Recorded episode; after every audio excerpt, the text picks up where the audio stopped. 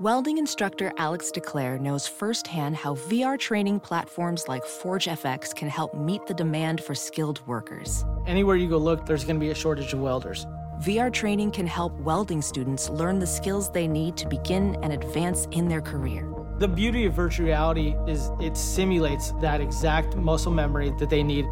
Explore more stories like Alex's at meta.com slash metaverse impact.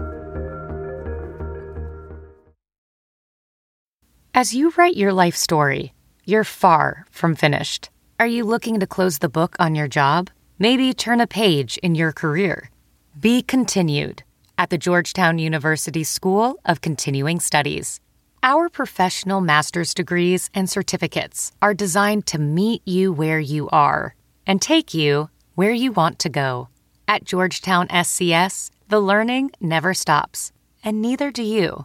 Write your next chapter. Be continued at scs.georgetown.edu E slash podcast.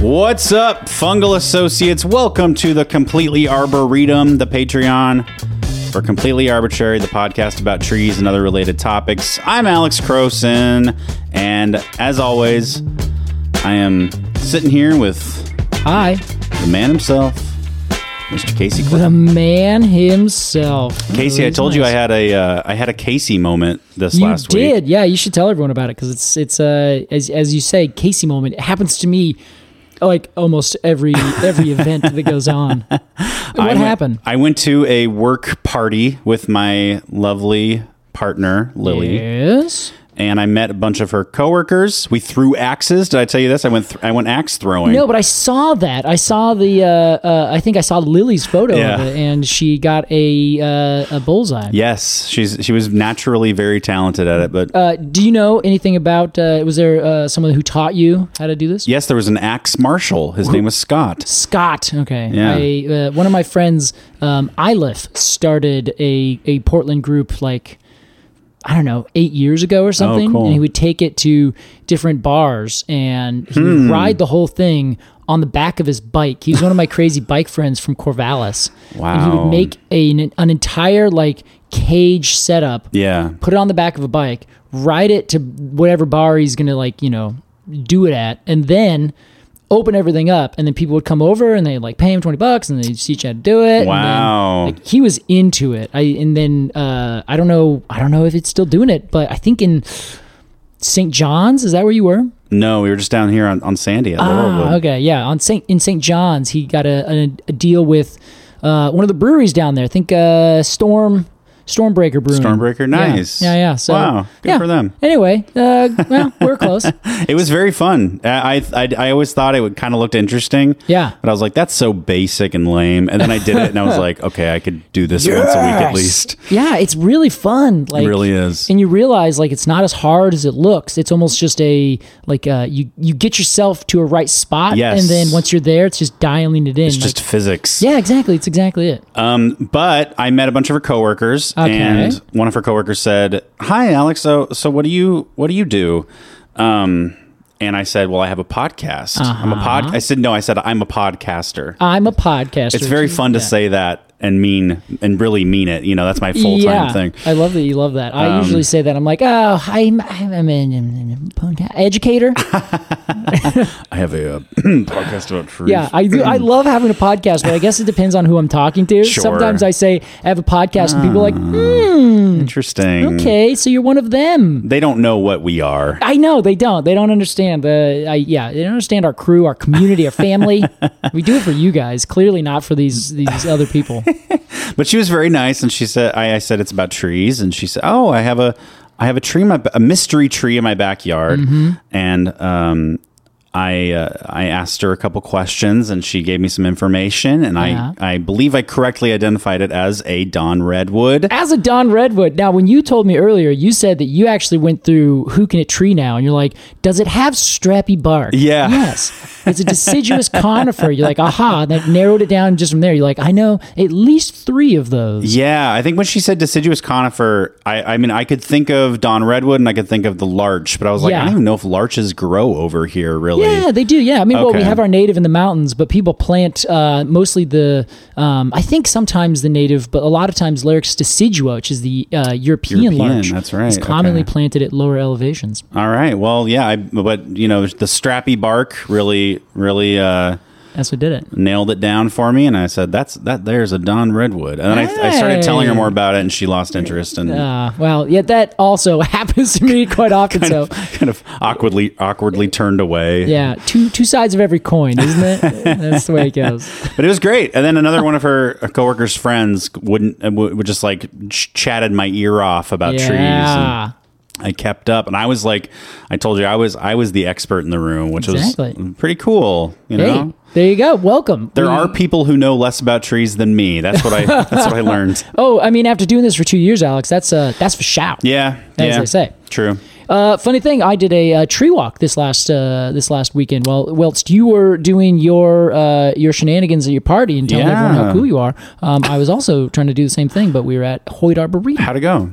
went very nicely. We did a tree a bud ID. So I basically was like, Mm. here's the things you need to know to identify a tree by the buds, Nice. just strictly.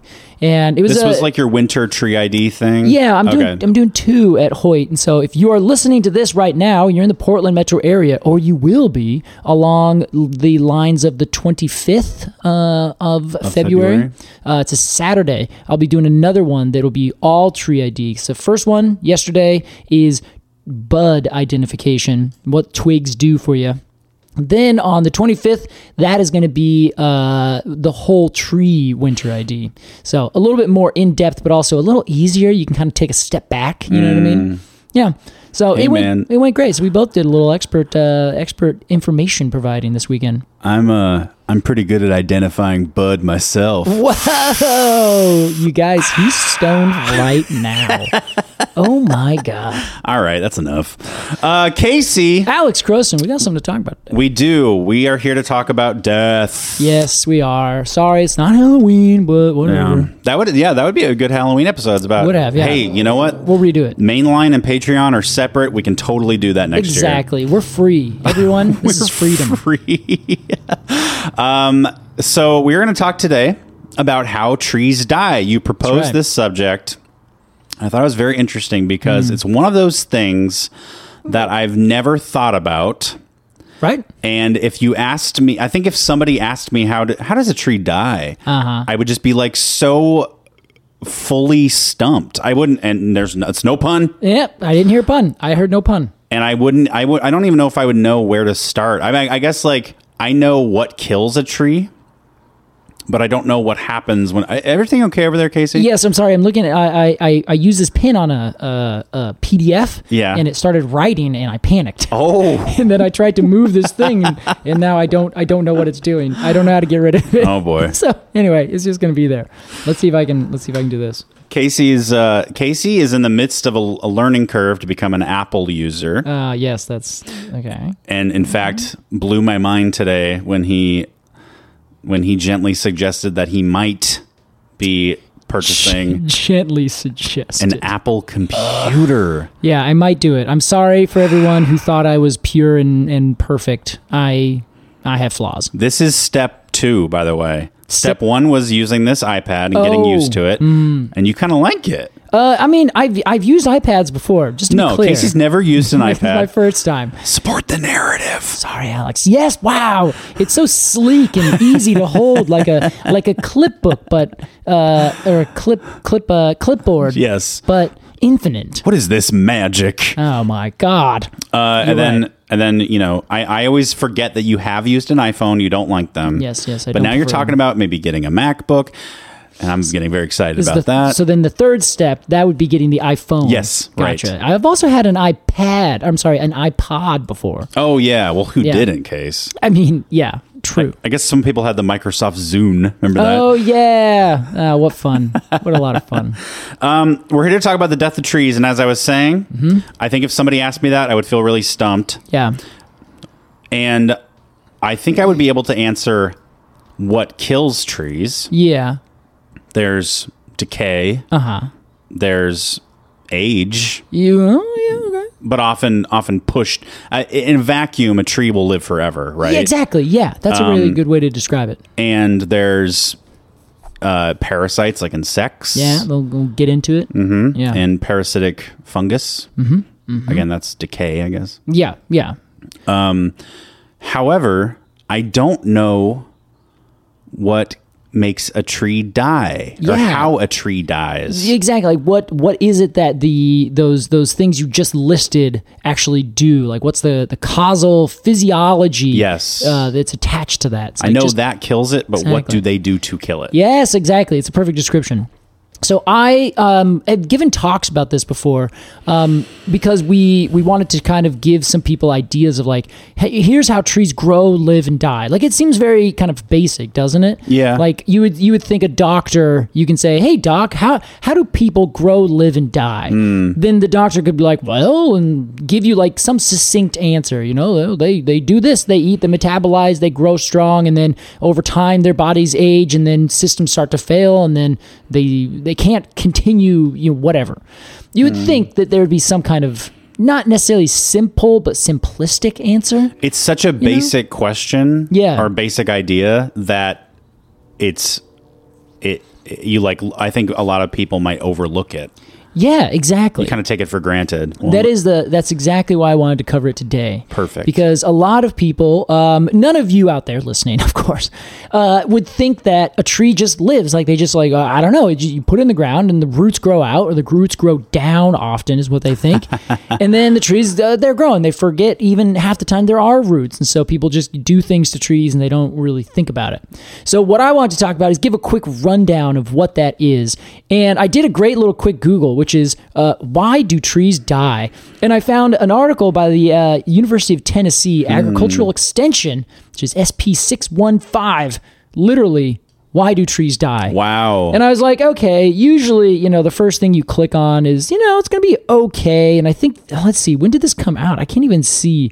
All these like extension things make, they're so difficult to like find a good, like, like n- number. When did this, when was this put out? they need to have like an overview page with all that Yeah. information. I just I just want to cite it and like it's really hard to find, but I think maybe in the early 2000s is when this first came out, maybe Okay. a little bit later. Like the first thing it says is it's got a, you know, the University of Tennessee Institute and it says like 1914. And I'm like this is not Um. 1914. This is- reference things from the 90s.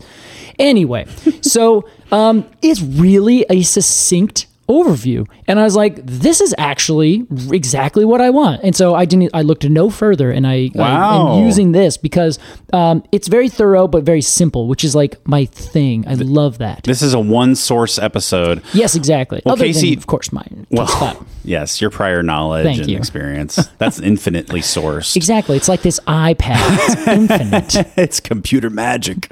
Casey, before we get into that Yeah. Mm-hmm. article and talk about the answer to this question, how Yes. do trees die? I want to ask you a little bit of a philosophical question, Ooh, okay. but it also might be a scientific question. Let's do it. Are trees alive? Mm. Yes. Now, what is your defin? Why? How are you defining life or alive? Great question. I would define that as the the act of of internal uh, self replication and self uh, um, uh, w- continuation. Maybe is that the right term? Where essentially you have one one gene, and I'm going to stick with a single stem here, just because it's it's simpler than thinking of like Pando and all these multi stemmed things. Okay, So we're just going to talk about.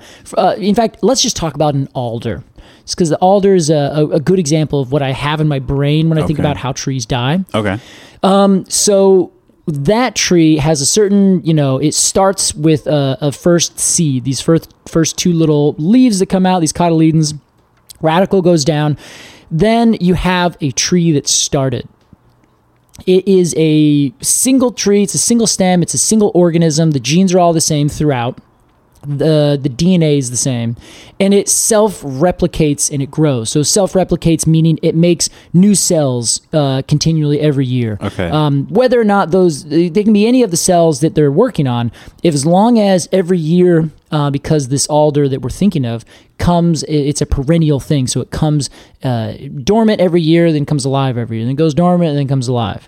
So, uh, well, I say comes alive, it comes out of dormancy. I shouldn't use that term flippantly in this conversation, right? Yes, Yeah, I absolutely. see. So um, essentially, as long as that tree is doing energy, it's actually having uh, chemical and biological processes work that then perpetuates, self perpetuates that tree, either by making it grow or by making it uh, remain uh, doing respiration. That is that is essentially boiled down when I would see a tree when I would say a tree is alive. Got it. So it is every year it is doing something. There's some action happening that is more that is the tree doing all of its action itself. Nothing else is acting upon it. Do you think there should be some lingual distinction between the life of a plant and the life of a person or an animal? Mm. Ooh, you know, I think probably because they're they're so subtly different, aren't yeah. I mean, I, I don't think it's that subtle personally. I mean, Yeah. I, I, I, um, yeah, I, I guess when people say that plants are alive, I'm like, yes, I understand that. Mm. Yeah. But I don't think it's, I don't think it's like the same thing to say I am alive and Yeah. a plant is alive. It's a yeah. I always have thought about it in terms of the trees and the plants being like um, compartmentalized, compartmented things. They're basically just built of different blocks doing the same thing over and over. Whereas um, a a human or any other animal, most of the time is one big system. Like we're not we're not compartmentalized. Um, some animals can be like you know if you cut a starfish's leg off it will grow a new leg kind of thing I see. um, but if you cut an insect's leg off, that leg does not grow back. Yeah. If you cut a tail off of a mouse, it won't grow back. Now, if you cut the tail off of a lizard, it will grow back. But if you cut a lizard in half, it will not resprout four more heads, you know? If you kill one section of it, then the other section's likely dead as well. Whereas a tree is compartmentalized. So if you kill one section, one branch, one root, one thing, even one stem, oftentimes other parts of the tree are still alive and will just restart the process over right Yeah. so yeah i don't know i think you're i think i think yes i think there should be a difference like what i think the greeks uh, at least the ancient greeks i'm not sure if still today have like seven different words for love Hmm. and each one's denoting like the love of a parent to a child Right. the love of a sibling to another sibling the love of um, a person with their other person uh, love of y- a different thing you know? Hmm. sexual love. Yeah, the love exactly. of that uh, that Jesus has for us. this is, Yeah, this is a right. thing in the Bible too. Okay, there you go. Yeah. Yeah. So there's like different terms for different sorts of love. So I Mm. think you're right. I think having different uh different terms for life um, maybe it can be like life, and then there's two subcategories where there's X kind of life and B kind of life, which would denote these kind of different th- differences. Because Yeah. I think you're, it's a good philosophical question where plants are just different, right? Yeah, Just- I guess I, I don't know what the point of the philosophical question is, but it's something that like Who knows? It's that I'm like philosophy, Alex. Uh, okay, fair, but it's something that I'm like, yeah, I don't like that. Yeah. I don't like the tree. I don't like the plants and and and, and I don't. I guess plants. I don't. I don't like that plants are called living things in Yeah. the same way that you and I are called living things. Right. Well, it's a curious idea um, because we see humans all as individuals. You know, if two people come together, they mate and they put out another individual. That third individual is a an individual, but B is also like um, discrete. Like it's it's you know we have genes and bloodlines and things like that. Um, but it is just a third person. It's not it's not like a continuation of the other two people. Right. Whereas sometimes uh, I I conceptualize plants m- like a couple weeks ago. Uh, actually, no, I'm sorry. In a couple weeks, you guys, uh, we are going to talk about succession. And you asked a good question about when I said populations move out of a place. And you're Yeah. like, how exactly does that happen? What what's exactly going on there? And I noted that it's essentially a, a seed from a plant falls and then that plant regrows, like you get a new uh, individual plant, and then that seed will then fly out somewhere else, and you can watch these um, plants to seeds to plants to seeds to plant to seed move things around.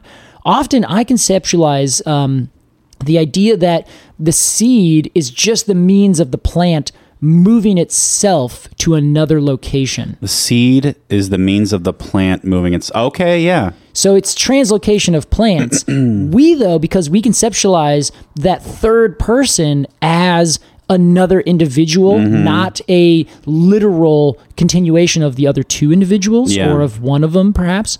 Um, in this case, sometimes because plants aren't so cut and dry, where I'm like, well, maybe a plant just grows up like a dandelion grows up and then puts out a bunch of seeds, and now there's new dandelions. Maybe those are all just the same dandelion. It's just, yeah, there's some other genes in there, so it's got a little different thing, but for all intents and purposes, it's just the same plant moved over there. So it, it kind of Hmm. makes it like uh, a plant's like, ooh, it's getting a little rough in here. I'm just going to put out some seeds. Okay. Now the seeds are over there. Then the plant A dies, but then it grows over there and it continue go and it, it- it's another plant. But maybe Yeah. like if it was conscious, it would just be the same thing popping up. So imagine we're like, ooh, my body's getting a little old. I'm going to procreate. And then your mind goes into the next offspring. Now, if Hmm. But your mind is also operating the original Yeah. machine. Exactly. And then that original machine dies, and then you're now over there. So consciousness is the thing that kind of really fucks with everything. Yeah. Whereas if we were over, if it was a plant where there is no consciousness, then what's the difference? Hmm. I don't know. Conscious life versus uh, At least unconscious life, I suppose. Yeah. Or, or non conscious life. non. I think Yeah. non-conscious. yeah. Right. The problem is it's hard to delineate that because it's it's one of those things where like, well, we don't know that it's not conscious. Yeah. We we can just we can look at it and its consciousness is so different from ours it appears non-conscious. Right. At I mean, least it's the best yeah. way to maybe describe it. Maybe this. Maybe this whole like dandelion thing. I, I, I sort of am equating it to sourdough starter. You Mm. know, Hmm, Yeah, totally. like you can buy bread that is made with hundred year old sourdough Yeah. starter, yeah. but it's like new bread, Yeah. but it has the. It still has like I don't know old what sourdough in it. Yeah, yeah, This yeah. this other life. And then like even then you could look back and, or look down to the individual yeast and bacteria Mm-hmm. and then say, yeah, it's the same one, it's the same genes, it's the same fermentation process. It's just continually working and going. So I think that's totally reasonable. And when you look at um, the uh, like the s- the story of life, you see this with bacteria and microbes all over the place. So I got this tattoo over here of the tree of life, quote unquote, but it looks like this weird fan where it's like, well, is this i- is this uh, like are we all the same? And a lot of people argue about this where all life is just the same thing of different manifestations, you know, and it just so happens we became conscious and are kind of thinking about all this, but because we have our own way of thinking, we don't conceptualize life as this never ending thing. We conceptualize it as our life, our individual Yeah, life. yeah. And then when that ends, that's a discrete end, and then there's another beginning. right. Whereas I think if a plant was to argue, it would be like, that's completely ridiculous. Like, I've been alive for millions of years. What? Hmm. And they just wouldn't even be able to conceptualize the idea. Interesting. Yeah, because if they're alive, something was alive before them. And as far as they're concerned, s- th- one of them has been alive forever. This is interesting. Yeah, we're not even going to talk about individual trees. We're just going to have a philosophical discussion of what is death of tree. This could what always is be life. part one. You know. Yeah, there you go.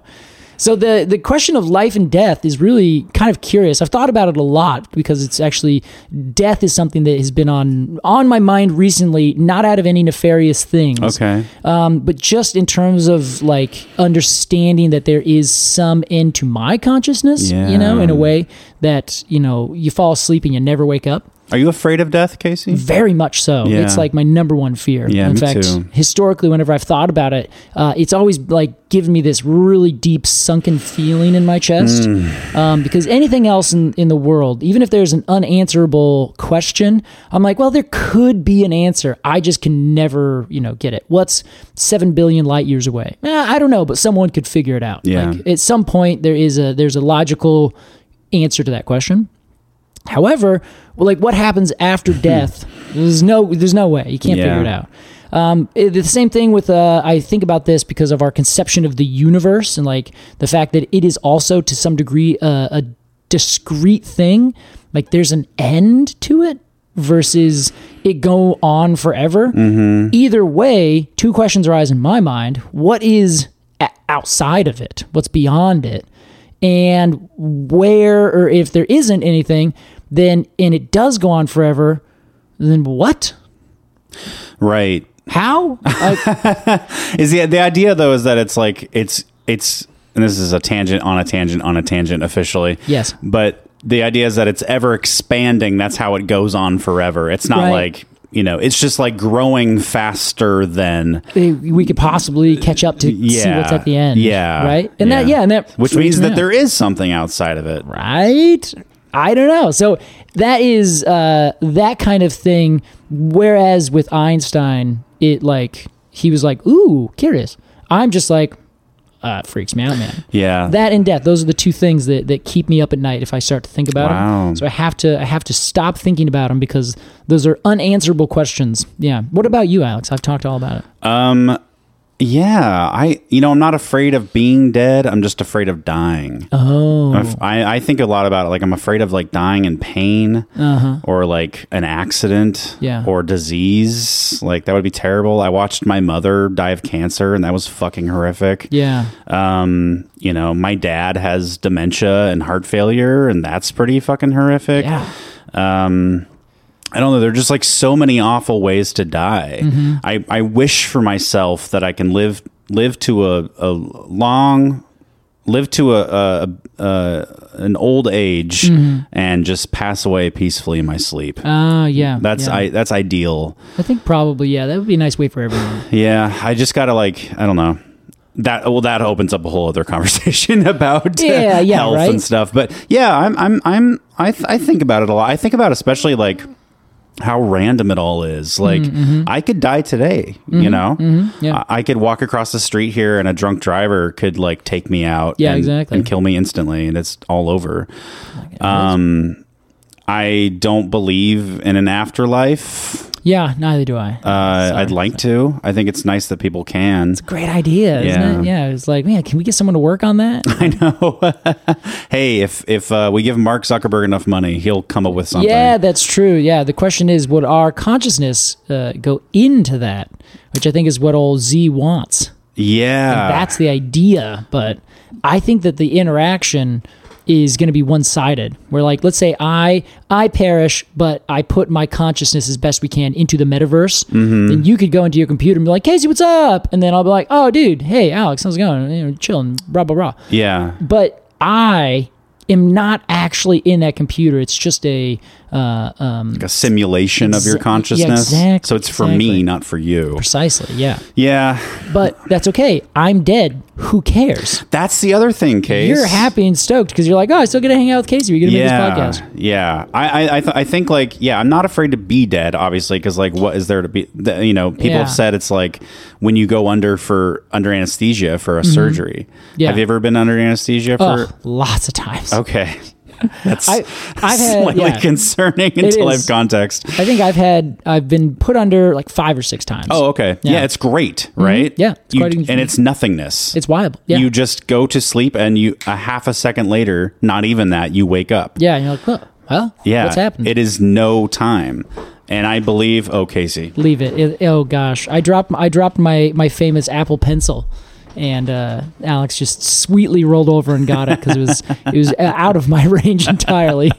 But you know, I, I, uh, yeah, I guess I'm. Yeah, I think about it a lot. My partner also is is ha- has a lot of trouble with Hmm. Yeah. death anxiety. It's hard, yeah. It's a really Um, hard thing. So honestly, to kind of pull it back in, the the best way that I found recently to actually conceptualize this is to try to conceptualize it in the in the same way that I conceptualize that plants would conceptualize it if they were to conceptualize it. Say that one more time. Oh, Alex. you can't replicate it. I am trying to conceptualize death the way that I think plants would conceptualize death if they could conceptualize death. Got it. Or I should say, if they conceptualize death. Got it. Because that way, uh, maybe it's actually just a misnomer entirely. They wouldn't even conceptualize death because death is like, it doesn't even exist. If Yeah. one plant dies, then the seed itself carries the genes that then start the next plant. And the next plant's like, yeah, that's okay. I'm totally. I, I'm. I'm just a continuation of of the other the other germ. That if you just take life as this little like packet, let's not define what that packet is. You just have this little packet that's in one tree, and then it goes and then it starts another tree. That packet is now embodied in tree two. And then every seed that either of those trees make has a break off packet of that same life, and then it just continues on. This idea, Casey, is kind of what spurred my original question, Mm-hmm. which is that do you believe that plants are alive in the same way that humans are alive? Exactly, yeah. Because I don't believe that plants die in the same way that people die. Yes. I don't even know that plants die. I don't. I don't think d- d- calling them dead plants is. Uh, I don't think we should. I don't think we should use that term. Yeah. And well, so one thing just to add into this, which this clearly will have to be into a two part series. I'm, I'm cool with that. Um, Casey's leaving on a big bike trip tomorrow, and we're kind of Yes. cramming this episode, and then it turned into a. Well, Oh, yeah, well, we're not cramming it. We're giving it the right time. Don't, oh yeah, don't well, I, act okay, like yeah. that. I just mean we're doing we're doing a last a last few Yeah, things we before hadn't you planned. leave. Yeah, that's fair. uh, and and this is one of them, and then it turned into all this. Yeah, true. Which Okay. is I think okay. I'm enjoying it quite a bit. Me too. Uh, well, I think um, the the thing I was going to add in is whenever I'm conceptualizing these things, I really do conceptualize it in a forest sense. You know, Okay. where there is a system, there's a whole ecosystem that is perpetuating itself on the level of a superorganism. You know, if you really want to broaden that term to Yeah. to some extent, um, but I think that if if you're taking a tree out of that ecosystem and you plant it on the streets, then it can't perpetuate itself. So the the death of a tree in a city or away from the rest of its ecosystem where there's no other new trees that are coming from it to me that feels that feels like the most stark example of death in like uh, the most capital D death that we can come up with in terms of a plant life. Whereas if it is out in a forest ecosystem where it is where there are reproduction uh, or there is reproduction happening and the the germ that little um, in the little undefined packet of life is transferred and is transferable then that seems like it makes a lot of sense which is i think Alex, maybe something that has to do with like w- the our modern cities and like how people get depressed really easily and Hmm. like kind of see these things differently because there is there is a lack of that intense life happening and that continuation of life in the city or in a a sort of not natural e- ecosystem. Yeah. I don't know. Does that S- sound sort crazy? of reproduction? Yeah. It's like we s- things just end and then they're gone. Yeah. And And, we're you're like, like, oh, ooh, that's That reminds me of my job. you know. Yeah, or or rather, it's just that you you're not surrounded by a a continual cycle of of life. You know, where we don't even I'm not even Yeah. gonna say of death and life because I, I think life is encompassing in all of that Yeah. and especially if we are trying to define death in a different way then then there is no death it's just life there's just life Yeah. and then new life and then another life and then another life and then whatever the previous wood that was built by the other thing well that just decays but that's a, that's who cares it's it's over now in terms of that thing but it's still going right over there This is an interesting idea, Casey. You know, you've been writing articles lately, and I think this could be this premise Uh-huh. a great of that idea. people in a city are more depressed Yeah. because they don't have a reminder of life everywhere they go. Yeah, I'm hey. also thinking about uh, you know there you go there's there's a building down here that that the business went out of business uh-huh and then they never they just never put anything else there. Yeah. So it's just like this block that is just like this inert block of death. yeah there's just nothing It's like this corpse Mm. there's just nothing laying there. there, Yeah. Yeah, I think that's. I think there's something there, and I'm sure that I'm not the first, or we're not the first to really have this discussion and think about it. Mm. But I'll have to look it up. Or it's the first time you and I are having it. That's true. Yeah, I guess in the world, someone probably has also had this this thought. Probably. But I know that there's certainly ideas about having trees in the public area we've talked about that like has this effect on people but they don't really they can't say what that effect is like are people smelling something are they seeing something like Right. what is it that that makes trees make you less stressed or what is it about trees that make you more um, happy these kinds of things then I guess what we're maybe coming towards and what you're suggesting is that perhaps the idea is that it's the the mechanism is is just the reminder at a subconscious like cellular level of you know this th- this perpetuation of, of life. Like, um, you can even go down to like the cells. I mean, our bodies are made up of individual cells. Each one is its own discrete thing. When it dies, it doesn't. You, you- I mean, theoretically, it's not like no goodbye, and all the other so- cells around it mourn it. There- There's just like yeah, this is what I do. It- It's Yeah. a, it's a constant um, rebuild. But then my DNA is still alive elsewhere, so the death hasn't actually happened.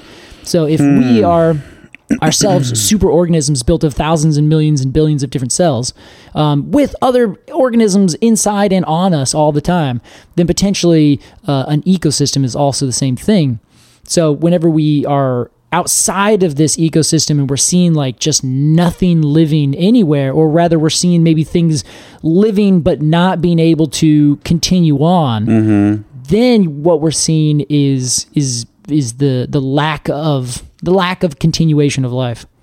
Yeah, this is a curious idea, Alex. Maybe I will have to write an article about it and see if anyone agrees. Maybe I'll just have to read some philosophy for a while.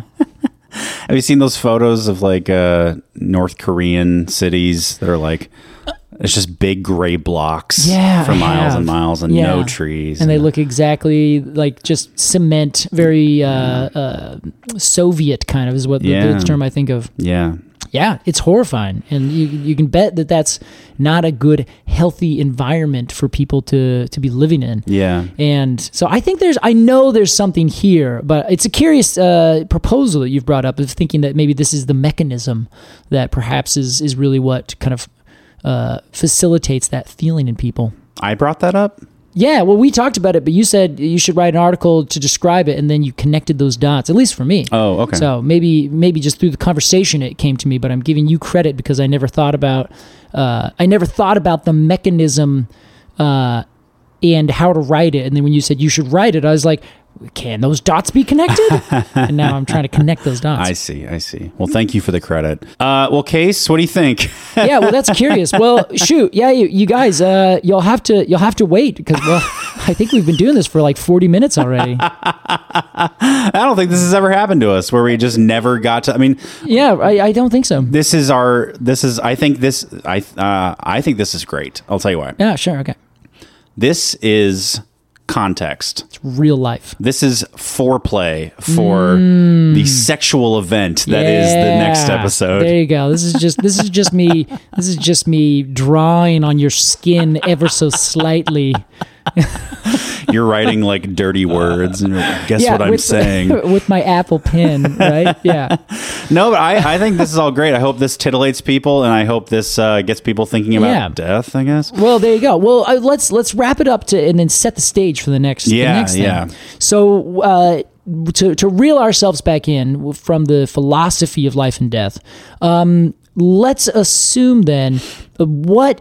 Let's let's go back to this. I guess the standard sort of conception that you and I and most humans have.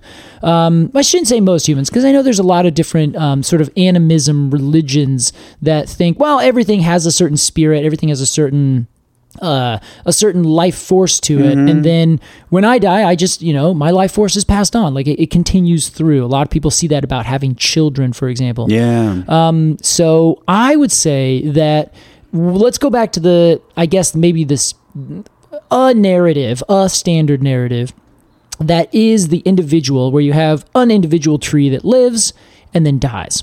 That will be our framework because we're going to couch this a little bit in scientific terms of how do you keep a tree alive? Or we're talked we talk a lot about trees and population dynamics. You know, coming up in the spoiler for all you people uh, who are listening right now when this comes out in the next uh, couple weeks, we're going to be talking about succession. Succession is just how a forest goes from essentially not a forest into a forest and transitions through all these different phases of, of life and structure. Um, but each one is a plant or many different cohorts of plants at different times growing and living and dying and then transforming into another uh, another forest essentially. So I want to talk about life and death of a tree because it's it's it's you know it's a big point about it, and a lot of people are like.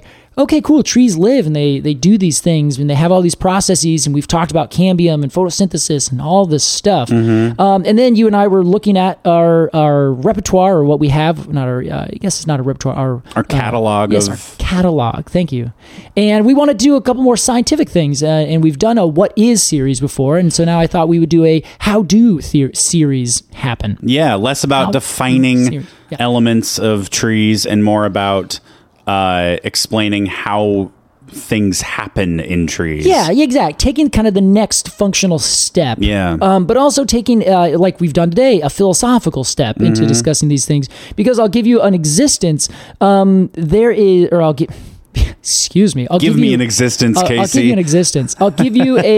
Um, you know, uh, by an starting this example. podcast, you really gave me an existence. You're welcome, Alex. I'm glad to have given you an existence. Before this, you didn't exist. And You the was- job.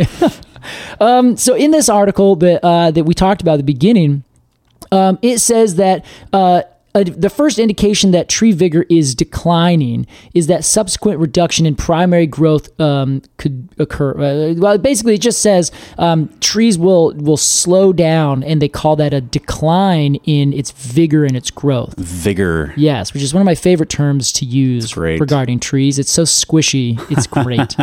um, but essentially, I was going to talk about, uh, for instance, that exact thing where they're looking at this tree, you know, this this you know lowercase generic tree. And they're saying, yeah, young trees grow really fast. And then as they get older, they slowly decline and they are analogize. They're saying that's analogous to kind of a slow death. Like now that the tree, the tree is declining. Mm. You know how way back when people would say, you know, humans start to die when you're 22 or something like that. Yeah. And it was like, oh my God. Like, okay, I, see- I, I get your, your philosophical idea there, Right. but it's stupid. And You start to dumb. die from the moment you're born. Yeah, that kind of bullshit. Exactly. So with uh with this, I was like, you know, that's just that's a that's a false narrative because there are some trees that like bristlecone pines that yeah, I guess they've been dying for 4,000 years. Right. So it's like, well, why why are we saying the tree was growing for a 1,000 years and then all of a sudden it like flip this switch, you Yeah. know? where I would say if this is one of the common things I say that some people kind of laugh at me for, but a tree is always alive until it's dead. Right. And I think that it should always be Ah. be like growing and and not declining until it's dead. I finally understand that, Case. oh, that's good. I've heard you say that That's great. before, and I was like, "That's a Caseyism." Yeah, but right? no, it has it has uh, uh, as most Caseyisms, it has a meaning behind it. Thank you, Alex. Yeah, that's that is what I believe about this. Yeah. So I think uh, yeah, we'll couch it there to talk about how a tree grows and lives and dies. But we're not going to say, and if we do, take it in the context of it's just a really good way to kind of conceptualize what's happening. Yeah. Um, we're not going to do it in the conception of an arc where a tree grows really fast, is at its prime, and then goes back down like a bell curve to death. Okay. This is going to be a constant up. And then when it stops going up and it flattens out, that is when the tree dies. the plateau forever. Exactly. Yeah. And so it's it's like it, it'll never go below zero. It'll never go back down. Yeah. It'll just go up really fast like an S, and then that S will start to flatten out, and it will never or it it will always approach perfectly horizontal.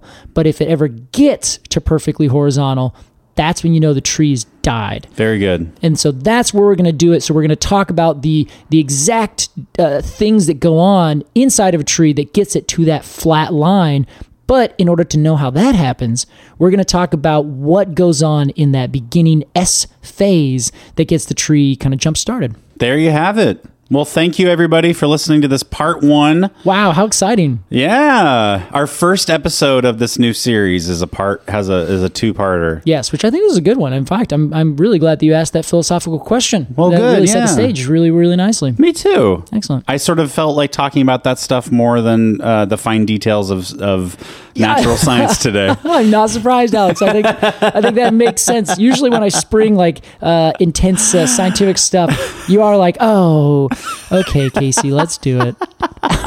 so yeah, this is good. But that's this is the whole point. I think this is the the greatest conversation to have is kind of kind of doing exactly that. So thanks Yeah. for breaking me out of my shell, Well, you're out of my rut, out You're of wel- my mold. breaking me out of my mold, Alex. Thank You're you. quite welcome, and thank you for being flexible. And thank you for listening to this episode of the Completely Arboretum. We'll see you next time. I'll Goodbye. see you then.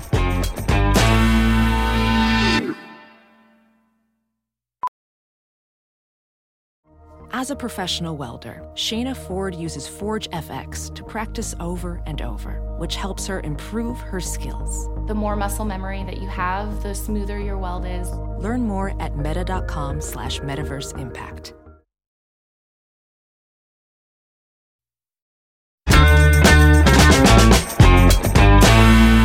What's up, Fungal Associates? Welcome to the Completely Arboretum, the Patreon for Completely Arbitrary. Mm-hmm. I am one of your hosts. My name is Alex Croson. I'm alongside Casey Clapp. Hi, Casey. Hello, Alex. Good to see you again. Good to see you again. We say that because you have been gone for a couple weeks. Exactly. It took two weeks to do a sojourn down in the great state of California, which, for whatever reason, always refers to itself as the state of California. Don't know why.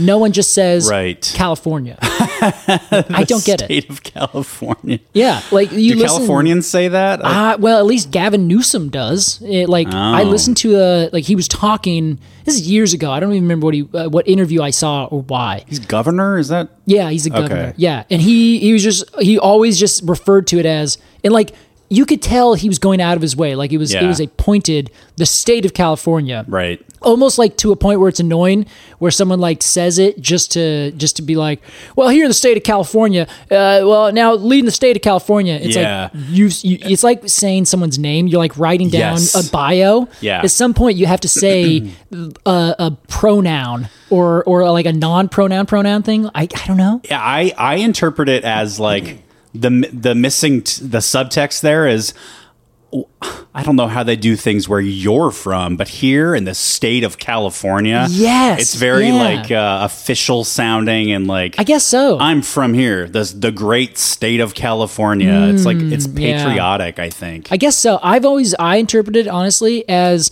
um like a pointedness to say um I don't know, almost like like they wish they were saying country, like like we're saying the state of California because Yeah. we are we're we're above just Right. California.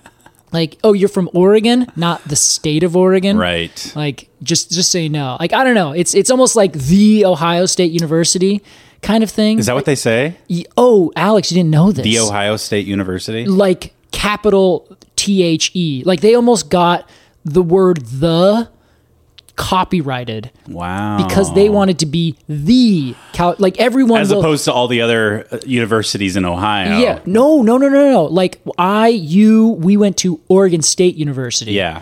So when you say uh, any other name of blank state university, you say I went to blank state university. Right. They in Ohio, if they went to that state university, say I went to the Ohio State University. Weird. Like they go out of their way. Like it's a it's a, a point of pride. It's a very specific thing.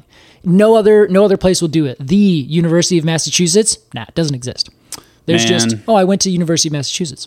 loyalty and pride in the place you chose to go Yeah. to school is so weird to It me. is. I know. I I get it sometimes, but I think as I've aged, I've kind of been like, I just really don't care anymore. Yeah, it's so silly. I think it's like an old um it's like a, a fraternity kind of thing like way back when like e- even today if you're like a um uh what are those uh, the- a boy scout like there are people Yeah. who were boy scouts and if you were a boy scout you're almost like welcome to the boy scout fraternity you know? Yeah. like oh you went to chi sigma pi cool yeah you, So yeah, lame. well, there so yeah i know I guess it gets you gets you something like oh you went to Oregon State too you know what I'm gonna push your resume forward Yeah, fair point. yeah, which is it's. I guess it works. Nepotism, you know, you got something in common. I guess So- Nepotism. Yeah. I guess it works.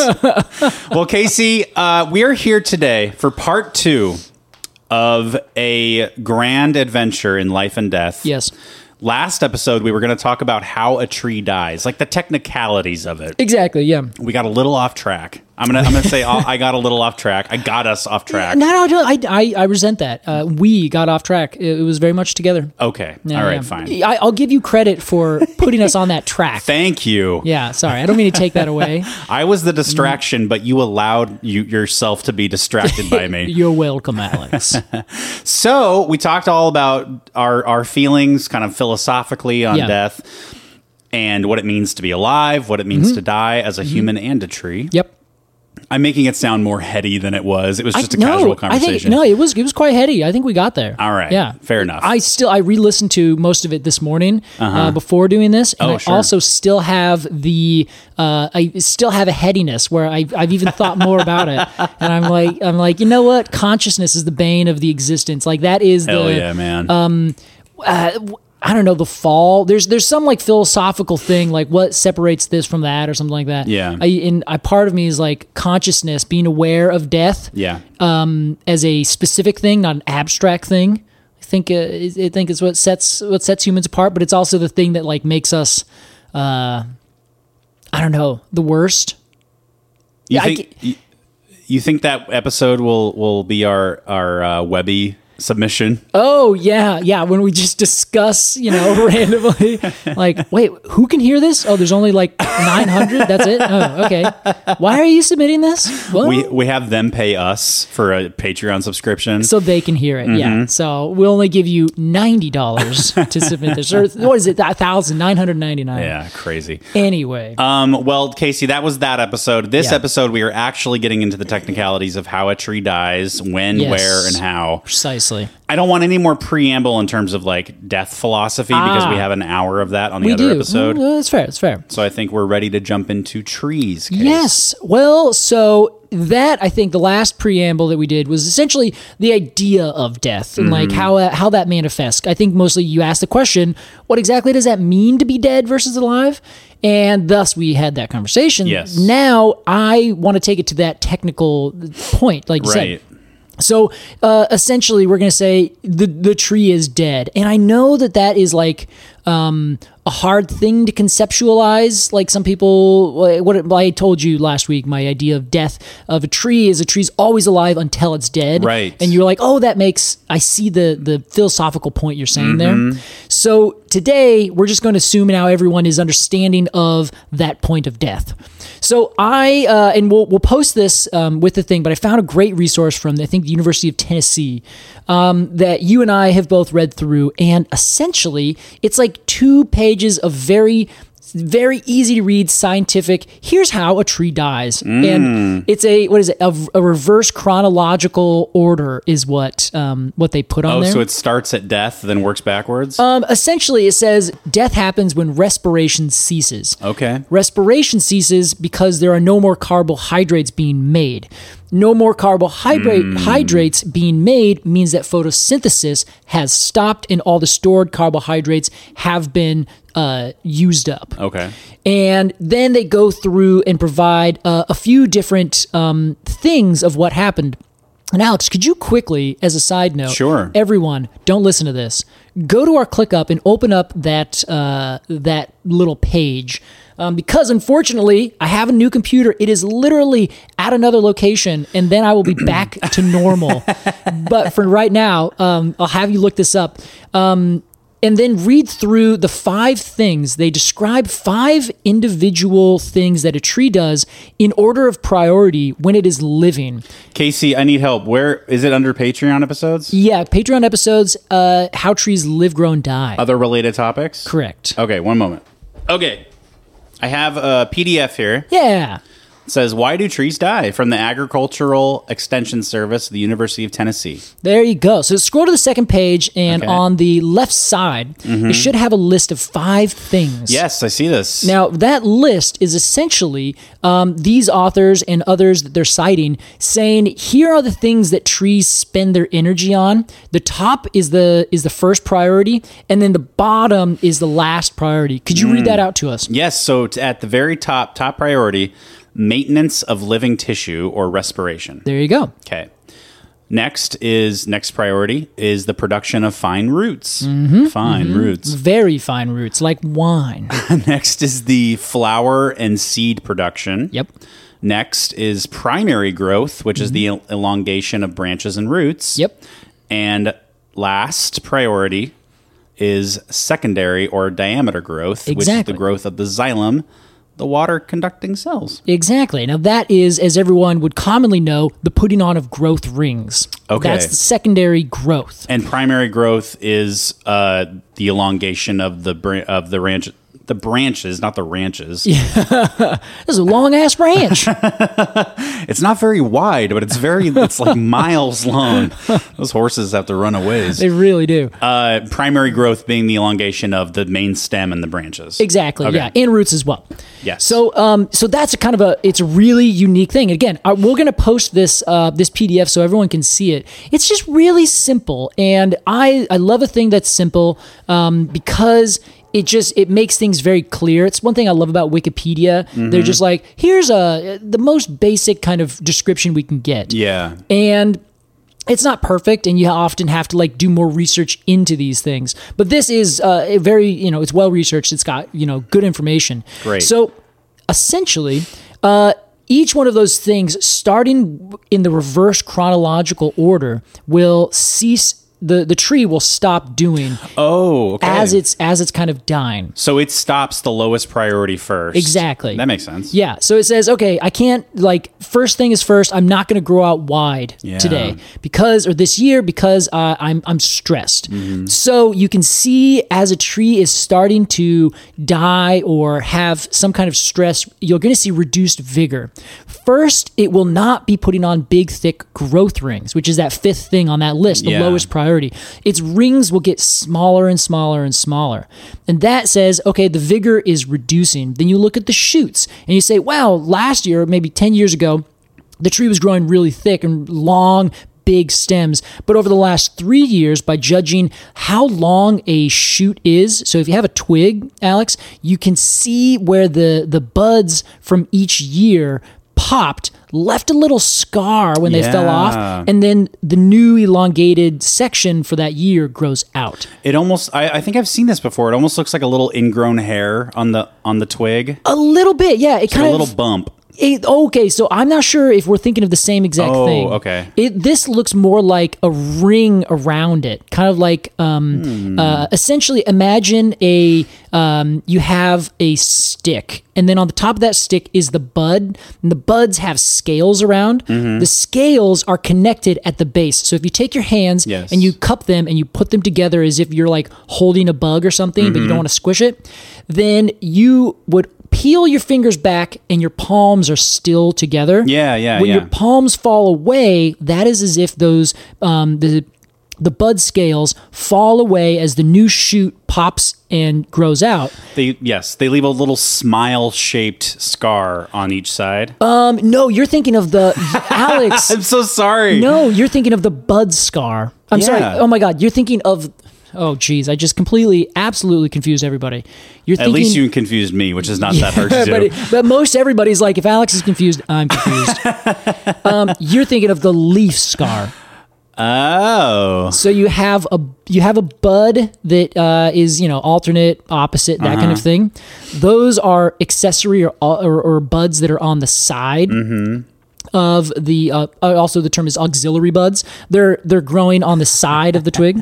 I don't see those guys often, but what, uh, you know, we, we check in every once in a while. Those are Yeah, my those auxiliary, auxiliary buds. buds. Yeah, every every every couple months I'm like, here's a funny meme. Yeah, Yeah. this is that's oh, exactly right. that's a great new term for Auxiliary somebody you, buds. you casually chat with every few months. yeah. Okay, that sounds perfect. Amazing. so sorry. Uh, no, that's okay. So the the leaf uh, that comes out when the leaves of deciduous trees fall, they leave a little leaf scar. That is what you're talking Okay. about. Where it has, uh, it looks like a little uh, half moon or crescent shaped. yes. Often, that is the the leaf scar Okay. from a deciduous leaf falling away. Right. We are talking about the bud scars, which are the very terminal bud, the one at the very, very tip of a, of a new branch or a new shoot. that bud will fall away and leave a circular ring around the twig. I see it now. Okay, you got that. I googled it. oh, perfect. Yeah, everyone else take a quick Google. We'll wait uh, 30 seconds. Yeah, it's like a little it's like a little cuff around the Yeah. around the twig. Perfect description, yeah. So if you look from that uh, that little cuff to the end of the twig and you measure that distance, that is a relative idea of the vigor of a tree. Okay. So you have to kind of know does this tree grow fast or grow slow? So if it's a Douglas fir and it's on a, a good soil, like everything should be good, but it's got really short shoots or. Um, I guess we should use a deciduous tree because it's a little easier. A big leaf maple is a good example. Okay. Where a happy, healthy big leaf maple could have a shoot of a foot long.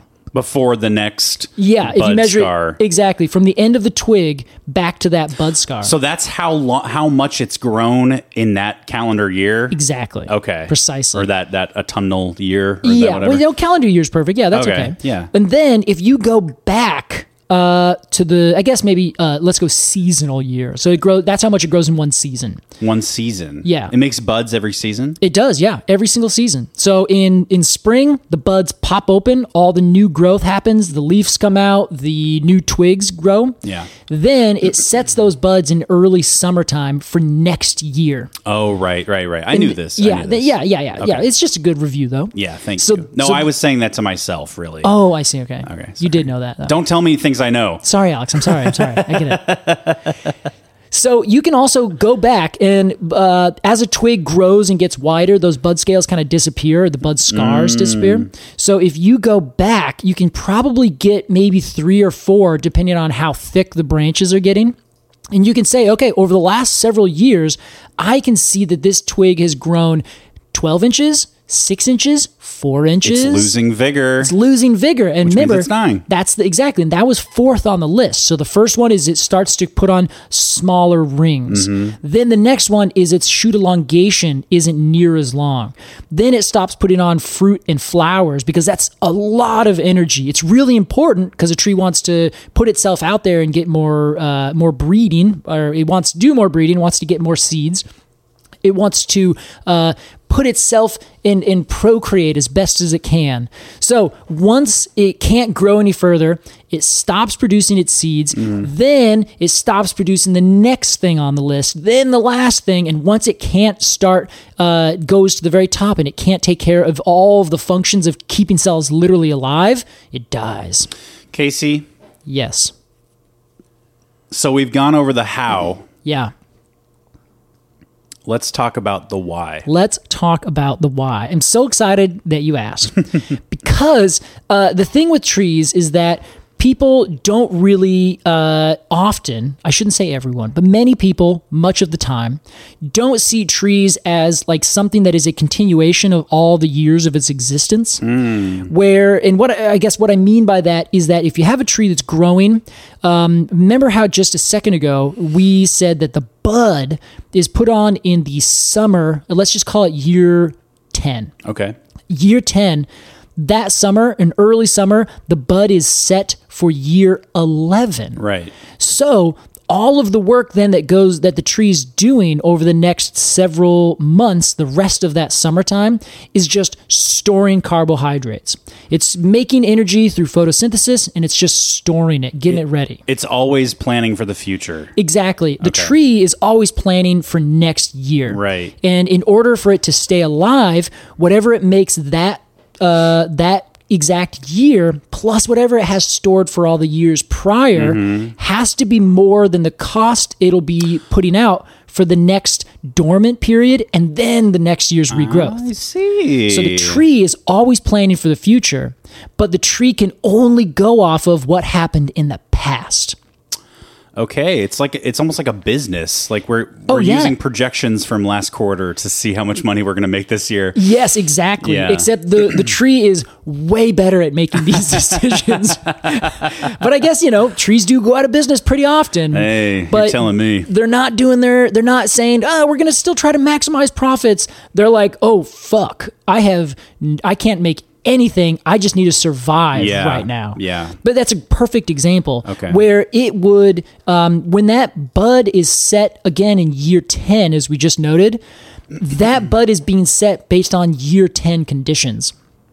Right. So okay. So it it is uh, the tree is assuming. I don't like to humanize it this much. Oh, but it's really helpful though. Okay. Yeah, yeah. The tree. I just want to go forward, knowing that I don't think the tree like has a brain that thinks this way. yeah, I'm yeah. just using human words. The tree is assuming that this coming year is going to be the same as last year. Um, I don't think that's quite accurate. It is only saying l- uh, this year I have ten bucks to spend, so I'm going to put those ten bucks, uh, or I'm going to put five dollars here, and I'm going to use the rest of that five to work for the rest of the summertime. Okay. And so, But didn't you say it, it bases decisions not bases decisions? yeah, it's it's such a tricky uh, off of last year's energy spend. yes, but it, it's not a projection. Is the difference? Okay. It is strictly saying, how much do I have now? Okay, that's what I'm working with, and then we'll react the next year. Let me let me give you a little bit better kind of example. Oh. okay. You remember when we had the heat dome a couple years ago? Like it, it was uh, Oh, yeah. Oh, what two years ago, and the sun shine. God. The sun the sun doth shine as bright as ever for like a week, and it was like 110, 15 degrees, something like Yeah. that. That stressed out a lot of trees. Yeah. And all of them basically said, Oh, damn, this was a hard year. They still set their buds, but they set their buds based on those conditions. So then the next year, they grew very small. Like a lot of plants basically just went "Ugh, nah," and just kind of just barely struggled to put on a little bit of energy because they put all of their energy towards keeping themselves alive. see. So they didn't have time to put on those growth rings, the shoot elongation, anything like that. They just tried to stay alive. So then the year after that, you see the tree's response. So every time you see a tree in year whatever, the present year, you are seeing its reaction to the previous year's conditions. I gotcha. So then, uh, last year, for example, now the year after the Big Heat Dome, we had a spring that lasted until like June. Like it was, it was great conditions for trees. Like it was low temperatures, but high enough that nothing was freezing. Everything started to grow out, and there was plenty of rain the entire spring. So then this year, rather, I guess this would have been the previous summer that just ended all of those trees just grew incredibly and they put on some big time growth because they just had the banner banner year. I see. so then this coming season they're going to be responding to that thing last year. Because they're using last year's resources, right? Exactly. Okay. That's a better way. Yeah, it's not a projection forward. It's how much do I have right now? Great. I uh, this is how much I can do next year. I got you. So if a tree is dying, then essentially all of those uh, in many subsequent years something is having an effect on it and the effect is either a lower lowering of how many nutrients it has of how much water it has Mm-hmm. it could be an insect or some other kind of uh, physical damage that happens to it A uh, maybe a f- uh, fungus or um, Exactly. a parasitic uh, parasitic fungus. Is that yeah what you- yeah. yeah yeah that's perfect and that would What am I thinking of? Like cause a these rot things. or something. Like a Yeah, uh, Um, armillaria. yeah, something that the tree is still alive, but the fungus is actively eating it yeah, and yeah, living yeah. off of it. That's what I'm imagining. yeah. Exactly, parasitic fungus. You had it Oh, perfect. okay. Yeah, Why do exactly I doubt right. myself, Casey? Yeah, no, yeah, yeah. yeah, I'm a you're little doing fine. self conscious about my tree knowledge. And so anytime I know very fair. what I'm saying, I say it and then I'm like, well, is that it? Oh, I know exactly what you mean, Alex. awful. It's like I, I get up here on this microphone and I say things, and then I, I look back and I'm like, they're listening. People are listening to this still. Yours is to a different degree, though. You, I guess maybe. you're like 10, you know, levels up and you're still doing that. Oh, I'm, yeah, I'm down okay. here where the pressures are more. Well, maybe the pressure isn't so immense because I've Yeah. built this reputation as the dolt. and you Adult. you have the reputation of the genius. Yeah. Okay. right? Thank you. Wow, that's sweet of you. Yeah. I'm So- smart in other ways. That you are. You are exactly. Um, so Sorry for that. Ah, That's beautiful, Alex. You should never apologize. All right. So where? So basically, um, a tree starts to die three years ago. Wow. Okay. And this is um, usually the easiest way to see this, and one of the biggest ways in the urban area is soil compaction or soil damage, where uh, fine root growth, I think that was number two on that list. Yes. So, fine root growth is basically the tree's ability to take all of the nutrients and use them and, and start like actually getting everything that it needs. So, a fine root is something like, I don't know, half the size of your hair. Like, it's some tiny little thing, right? These are those little like tendrils that come off of the ma- the tap roots. Yes. Right. Well, not no, because tap roots don't really exist. It's the long roots that are growing out. Um, I'm sorry. That's okay. Isn't there a tap root at the be- very beginning? We don't have to get into this now. but Um, oh, but we should. It's important. Uh, it's like at the, cotyledon of the root world. Exactly. Yeah, it's the very first one that grows down. Yes. And so it, when you hold a tiny tree, there's this long root growing down, but the tree is six inches tall, and the root is six inches. So everyone thinks that's what it's going to look like. Oh, and the root stays six inches. Exactly, because then it starts to go, it goes down, and Funny. then roots come out laterally. And then essentially, that first root that's growing down either branches and curves and goes out as well, or keeps going down if there's a little bit of water. Mm-hmm. But once it finds enough of what it needs, it doesn't go down any further. Okay. It's like three to four feet is it. So all of these tattoos Yeah. with the huge reflected root system. Yeah. Those are all just really small trees, Casey. Tho- yes, those are either very small trees or it's a, a artist rendition of a hopeful thing that just simply does not exist. Yeah, the easiest way um, to imagine that is essentially the tree growing up and, like you said, the roots staying the same size or the same depth, but then getting Yeah. bigger going out. Right. Those, but either way, if it is a taproot, still you're not wrong. When you do see that little tiny seedling with that big taproot, all the root hairs are those little tiny things that are coming off. So you're still 100% right. It just happens that when the tree gets big, those taproots are now uh, lateral roots that are really big. Those are the ones that are lifting sidewalks and that you see and you're like, whoa, it's a huge root. You don't see the root hairs. Those are these teeny tiny tendrils that grow up into the the really lovely cushy soil. Yeah. Those are the ones that make the contact in the buddy system with the fungus. Those are the ones that come and go almost every single year where they will grow up, live for a little while, and then maybe it gets a little too hot, maybe it gets a little too dry, then they say, oop, eh, and then they die away. Okay. Then the next when the conditions are right new little root hairs grow up These these root the fine roots are sort of the workforce down there. yes exactly they're the Okay. individuals doing all the actual labor Got it. the bigger roots those are there as the conductors those are the the huge systems of transport taking things up which is you know again that's the system of transport that this article talks about those are the things that the tree is actually using to get all the stuff that the workers provide to the rest of the tree Gotcha. And when those workers can no longer get their job done because of soil compaction, because of poisoning, because of competition, Oh, lack of nutrients for whatever reason, then the tree is like, okay, something's wrong. I am not getting what I need and or I can't actually grow to get what I need because I'm not getting enough nutrients. I'm not getting enough water, something like that. The root hairs cease to function. When they cease to function, they can't put up stuff to the leaves. The leaves where photosynthesis is taking place can't actually function either because they're not getting enough resources from the ground. So then photosynthesis starts to slow down. When photosynthesis slows down, carbohydrate production slows down. When you don't have enough carbohydrates, you then can't put out the rest of everything that you need and get it all and support your entire system. When your entire system is lacking of support, it becomes this um, this self perpetuating kind of thing, and this will happen in year one. Then in year two, the growth will slow down. The tree will say, "Okay." Let's not put on diameter. Let's take away our shoot elongation and let's just focus on carbohydrates and storage. because it it says we our resource ooh, our- we're stretched a little thin. Mm-hmm. So let's not worry about those low priority things. Yes. Let's put a little more effort into the higher priority things. Yeah.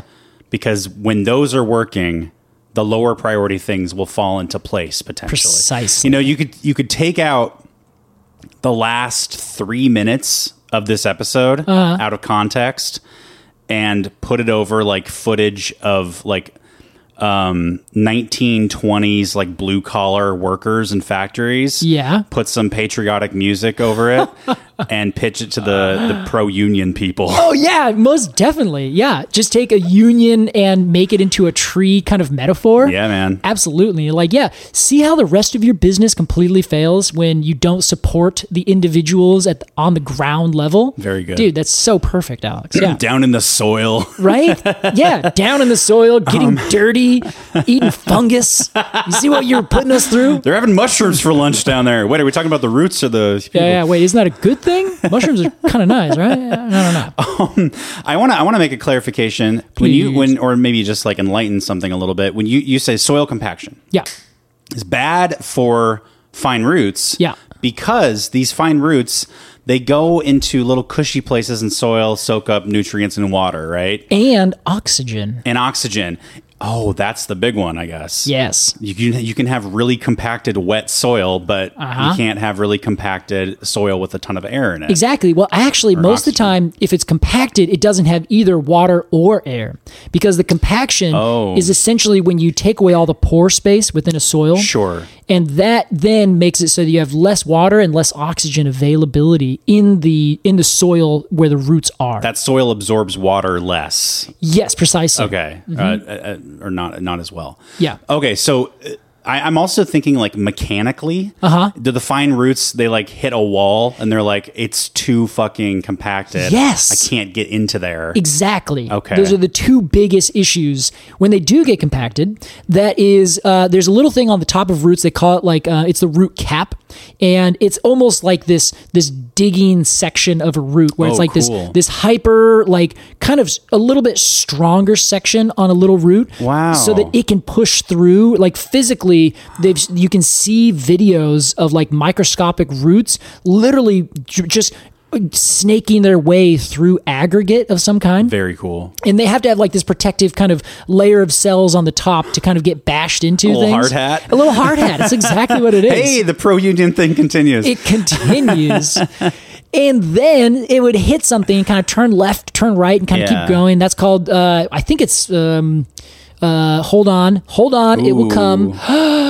what is ground and soil and that kind of thing in, oh, geo. Geomorphism, Hmm.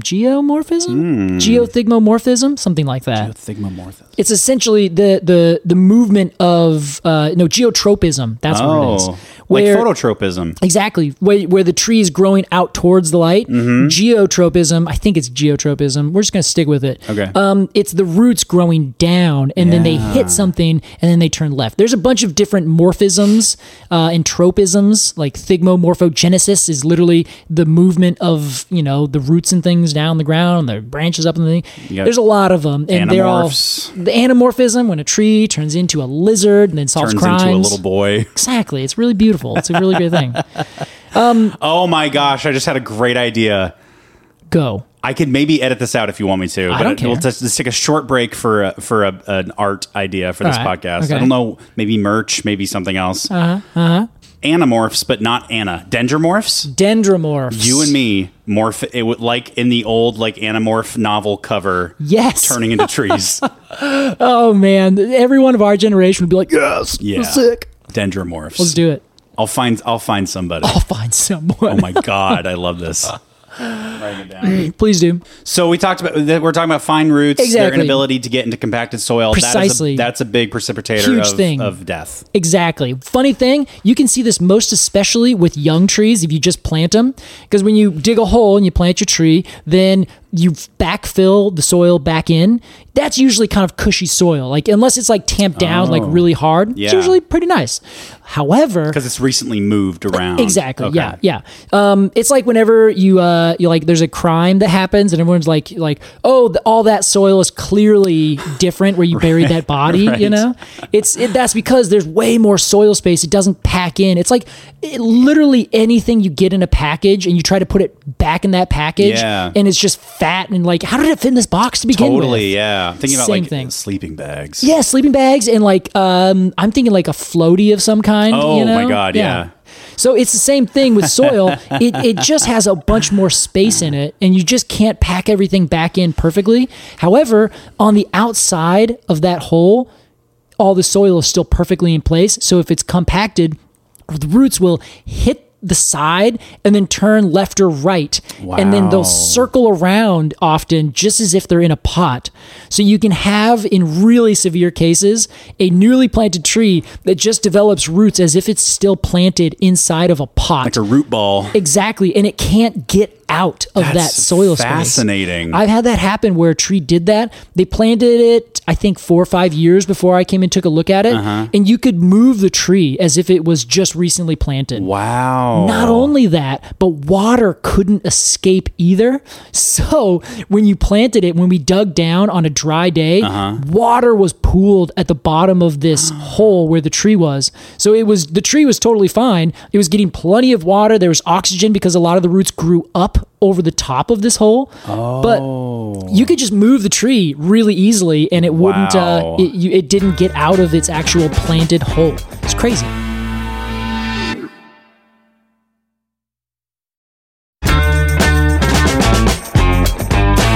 So, because the production of fine roots is second on the priority list, Yeah.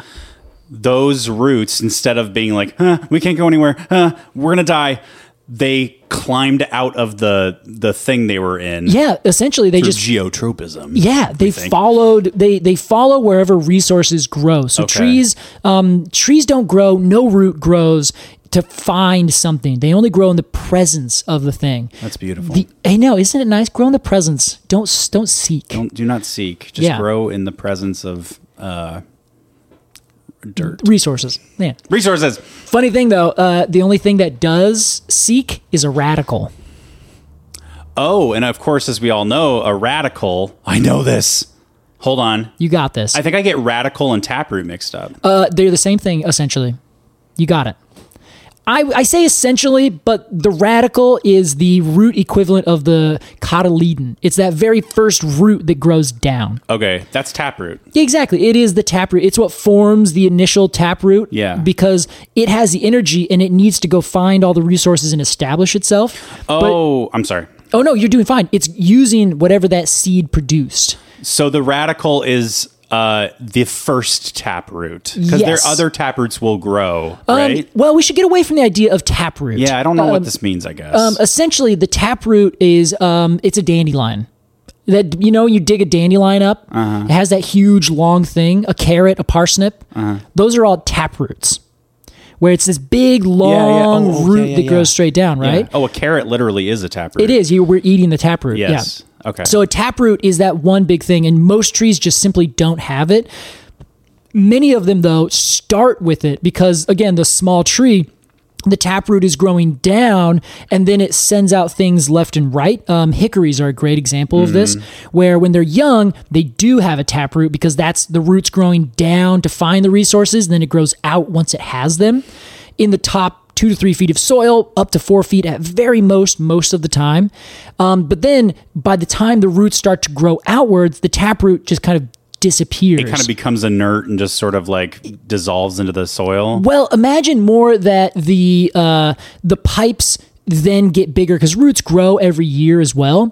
So imagine you just draw a line straight down. That's your taproot. Okay. Then you draw a line uh, alternating one, two, three, four, five coming off the side. Okay. Now make each one of those bigger, the ones that grow off to the side. Mm-hmm. At some point, as you kind of draw extra lines on the side, like basically trace around that with like a quarter inch and then do that again, then do that again, then do that again. Yes. It gets bigger and bigger to the point where if you're looking at this as a big mashup, the the, the main taproot just kind of disappears. Hunk of wood. Exactly. It just becomes a continuation of route A going to route B and that kind of thing. Got it. So it's not so much that it becomes inert, it just kind of morphs and changes into the central rib that every other, or the central vein that everything else kind of goes into. At the very top, it then becomes the stem. I gotcha. So the Okay. I, I'm, I'm sorry to spend so much time on this when it's not really the topic. This But is, uh, this is the topic. We got. We, we first have to know how trees grow before we know how trees die. Eh, fair enough. Um, so the ta- I just want to encapsulate. Go for I'm it. very stuck on this for some reason. it's a it's a concept that's very ingrained in people. yeah. Like I hear this all the time. People say, "Oh, well, what about the taproot?" And I'm like, "Well, mm, it's hard to explain, but let me just say it doesn't exist." So what was the thing that you said was the cotyledon of the roots? Radical. The radical. Yeah. is a taproot. It, it is essentially that. okay. Correct. And it grows down. Yep. And then other tap roots grow off of that or other No. root, just other roots. Just other roots. These would be lateral roots. Lateral a tap, roots. A taproot would be uh, best defined as one single root that grows straight down. Yes, got it. Okay. The lateral roots grow off of that. Mm-hmm. Yeah. Those lateral roots put on rings. Uh-huh. They get bigger. Well, they don't put on rings. They don't grow in the same way as branches do. They're uh, biologically and physio- uh, physiologically, they're different. I think I understand that. Yeah, But yeah, they're yeah. but they're getting thicker and bigger. Right? Correct, They're yeah. growing. Exactly, Those yeah. are the ones that you'll find breaking up sidewalks. Uh-huh. Okay. Yeah. And like sticking out of the buttress base like this big weird yeah, those are the arteries essentially. Yeah. Okay. And off of those Uh-huh. grow your fine roots. Exactly. Your smaller veins and arteries and then your capillaries. Got it. Yes. So then if Wow. you start to oh, that the vein thing is really good. right it really does help wi- Yeah. to like figure out and like imagine what it looks like That's i mean great. and honestly if you look at this people have done this um, kind of comparison of like what your lung looks like it ha- they has like a dendritic form yes. where your lungs have these big things that then go into smaller things go into smaller things and those little tiny things absorb the air and oxygen Right. and have that transfer same thing happens with roots where those tiny little root hairs absorb the water the nutrients that are in that water as well as oxygen because they have to do respiration. So the last big thing here is photosynthesis is taking carbon dioxide and water adding sunshine and turning that into a simple sugar or carbohydrate and oxygen. The oxygen goes away. Flip that chemical equation around and you essentially have respiration. Where you take that simple sugar, add oxygen into it, and then that's a combustion equation, which the definition of produces carbon dioxide and water. So, if you are down in the roots, you're doing your respiration, and then all of a sudden you get super compacted. Now your water and oxygen is at an all time low. Yeah. All of a sudden you can't give water up to the leaves to do photosynthesis. Photosynthesis decreases. You also can't get very much oxygen to do respiration. So now your work is truncated. You can't work as hard to actually do these things. That year, the tree puts on a bud the next year when that bud pops that bud is putting out a very short leader a very small elongated stem because that tree got stressed the year before Right. if the conditions don't improve or if the tree can't overcome those conditions then you end up getting that happening again and again. All of the resources stored in the previous however many years are depleted. You're not able to keep up however met- much you need to support yourself, and you die. So the last of it is if you cannot support the rest of the functions of your your body, then you die. That's Yeah. essentially what it is, and that's what happens with trees. So, for an or and like you say, a tree is dying until a tree isn't. mm, A tree is dying up until it's dead. a tree lives until it's dead. Um, Yes, a that's tree. uh, What, that's what it was. Yes, a tree tree's is alive, until, it's, dead. Right. Yes. So really, what you mean by that, technically, Uh-huh. is this list of priorities. Yes. And so uh, that tree is still alive Mm-hmm. until that respiration is impossible, and then it's dead. precisely. But a tree could be respiring Uh huh. and look like shit. Yeah. And be like on it on like a like almost like a nurse log, but technically still be alive. Yeah. But as soon as it stops respiring, then the tree's dead. Yes, exactly. And usually you can tell when that happens when it either doesn't produce any new growth um, on anything, Right. and the tree essentially says, Well, I, I'm- I can't put out any more leaves. It gives up the ghost. You also can tell if all the leaves come out and then it turns brown, turns brown and, and just keels over right there. Oh, because those are its last year's resources coming out. It has no Exactly. resources to support it. Precisely. Oh, wow. So you're like, Wow, okay, that's really rough. It's quite sad, Case. It is, I don't but know why. there's one more wrinkle to add in is that sometimes because trees are compartmented creatures, Hmm. this could happen everywhere except one branch. right. Uh, the bristlecone pines are the perfect example where they have this segmented growth pattern where if everywhere else this um, these connections between the uh, the soil, the roots in the soil, the conducting tissues going up the branches, and the leaves coming out. If everywhere else on the tree dies except for one branch, maybe even like one group of leaves, Yeah. one group of roots, and one connective bark tissue going up, then that tree's technically still alive. Here's some philosophy for you. Please. Some tree philosophy. Ah. Philosophy? Nah, we can do better. Eh, I like it. There's got to be a be- what- after two years, we've got to evolve beyond turning e syllables into the word tree. Oh, Alex.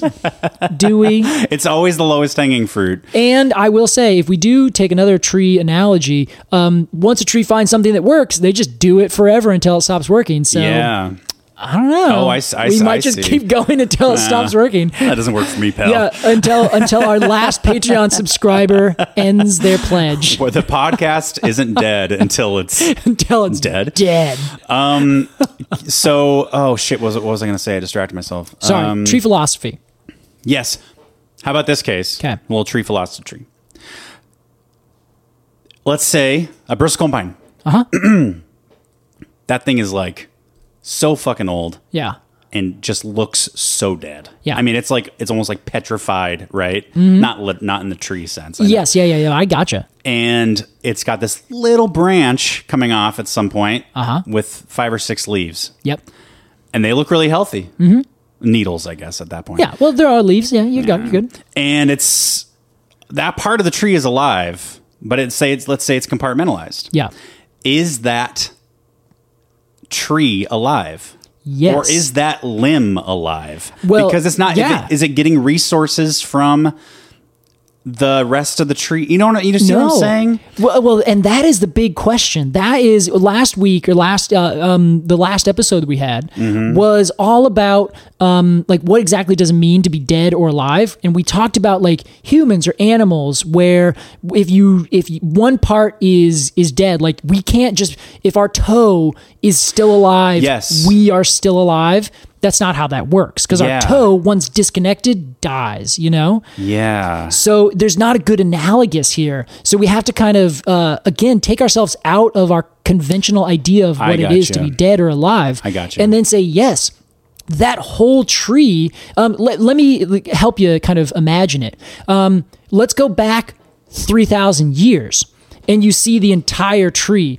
It's full, not a single dead branch on it. And then you watch in fast forward over the next three thousand years how bit by bit gets hit by lightning. You know, there's an ice storm. There's Yeah. wind that comes. Uh, this soil erodes, and it dies over here, then over there, then over there. Right. And you watch where it goes to just that one section of leaf. Mm-hmm. When you can see the whole picture, you can be like, well, yeah, that's still the same tree. That's just the last vestige of it. It's Okay. not it's not a new thing that's grown up. The DNA in this case is the exact same.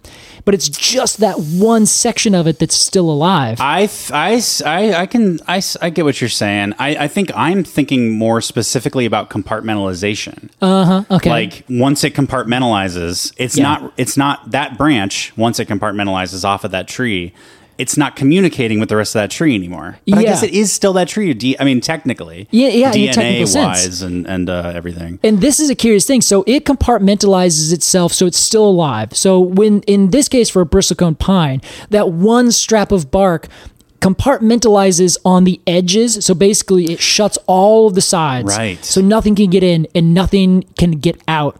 It's just Just living. like Willy Wonka's factory. It's just like the nobody factory. ever comes in and nobody ever comes out. Be careful. And he rolls his little rickety cart knives away. Yeah. Oh man, I love I love Gene Wilder. I love that guy. Yeah. I'm, I'm, I'm, I'm, I love the, the knife the salesman. old guy, yeah. They're tinkerer. Yeah. But I also love Gene Wilder. Well, so imagine uh, if we then, if let's say this is going to be a six thousand year old tree, uh, if we then assume that the conditions remain fine for this tree, um, the compartmentalization process is only the shutting off of everything. Okay. But when you have just that one strip, the the bark will basically, uh, let's say, if you hold your hands flat out in front of you, Yeah. um, kind of up like you're you're putting them on the side of your face, In which is vogue. kind of out. Yes, exactly, in vogue. Um, do that, but then imagine that um, every year the uh, hold on, I'm trying to. Take your hands down, everyone. I yeah, I, I was like, this is not going to be easy to easy to show. Sometimes the visual metaphor is a flop, and that's It- okay. E, exactly. What you're saying, I think, Okay. Uh-huh. is that if you see that branch alive, there is a strip of cambium going down to the root system. Exactly. And every year, that cambium is going to grow outwards along the edge of the old dead wood just a little bit. Outward. Yeah, So it's regrowing? exactly. Now, th- let's think about this again. Let's go back uh, some years. If you have a, a branch on a, on a tree, you cut that branch off. Mm-hmm. It's You cut it off right next to the stem or right next to the main, main stem. It will slowly but surely cover over that branch, right? That's the compartmentalization of um, of damage and uh, disease Yeah. in trees. Where if you've ever seen like a donut hole on a tree, and you're like, "Oh, that looks really weird," where it looks like this perfect circular butthole kind of thing. Yes. That is right. the new. Oh, trust me, y- you'll see it, and you'll be like, "Yeah, that looks just like a butthole." Donut works fine for yeah, me. okay. Well, donut is when it's not quite at a butthole stage. I Like, also there's don't different like thinking of stages. donuts and buttholes in the same thought. Well, Alex, welcome to the podcast. uh, this is a tree podcast, and we're talking about buttholes and donuts. Where? How's this Uh, Hey, work? we are millennials. We you know what they are, say about right? millennials. Um, the butthole- Doughboys thing about millennials. Oh, is what that do they say? They love eating ass. Good for us. Sorry, everybody. Yeah, welcome. Yeah, we're happy. You see a butthole, that is a compartmentalized Exactly. uh, scar. Exactly. So the scar tree, tissue. the tree will uh, will grow over the damaged uh, wood ever so slowly. So it'll cover over that hole. And what I, the thing I was doing with my hands, they call it ram's horns, where if your hands are flat and there's a little space between them, essentially curve your fingers inwards towards themselves, and then once those your knuckles kind of touch, that is when you are the tree has now grown over. So it grows out, but it grows out at every possible direction. Right. So if the direction is also left and right, then it's going to do that and slowly grow up on one side, out on the other, out on the other, out on the other, and you get this curved new tissue growing over. Um, it's hard to describe exactly, so hopefully we'll we'll do this maybe live sometime. You guys can all join Patreon uh, at the fifteen dollar tier and see us do this with our hands. Nice um, case. But the idea is, thank you, Alex. The idea is that um, if you have a a small wound on the tree, it will grow over that small wound. Yeah, we do the same thing. Yeah, but well, no, we don't because we grow new skin in Oh. that area.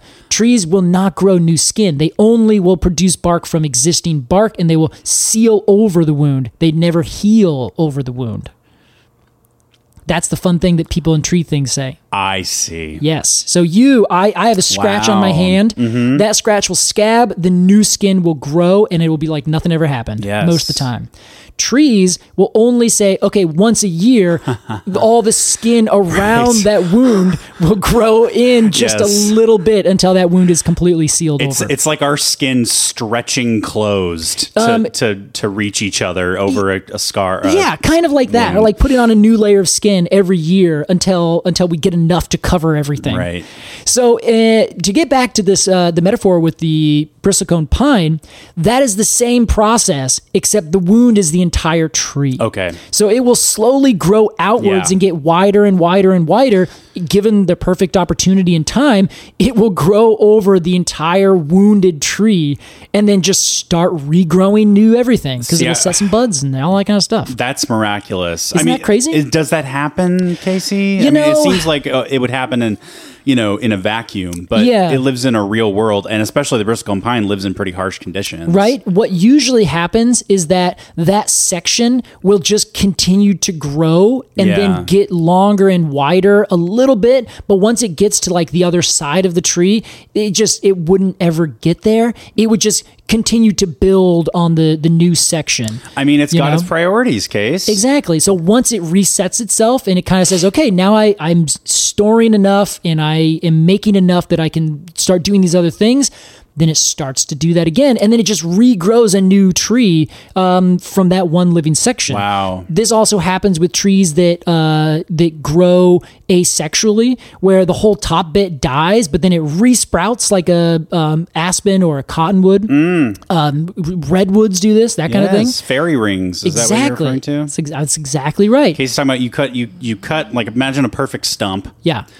new shoots will start to s- shoot out along the edge of that stump where the camping is. Yeah, and then the tree will slowly but surely try to cover over that wound, which is the essential head of the old tree. Yeah, yeah. So the, that is how a tree will continue to live, and that's why I say it's not dead Mm. until it's dead. Because that one living section, if you compare it to what it once was, that tree is on its last breath, like it's Ah. almost dead.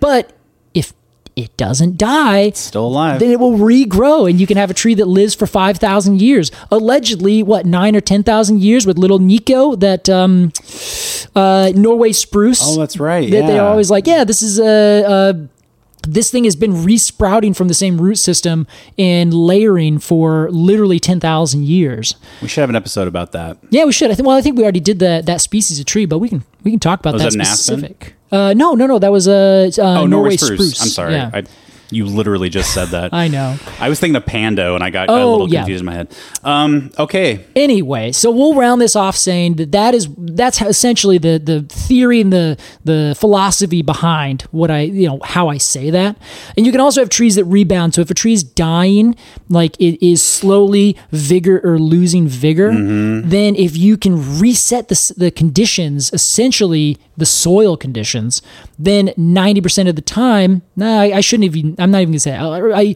I scratch that from the record sometimes the tree can rebound because you're essentially giving it the opportunity to find all these new resources and like say, oh gosh, the soil is now so much nicer. I can start putting in my little root hairs and building up my stores again. Once its stores are built back up, the tree's back to normal function.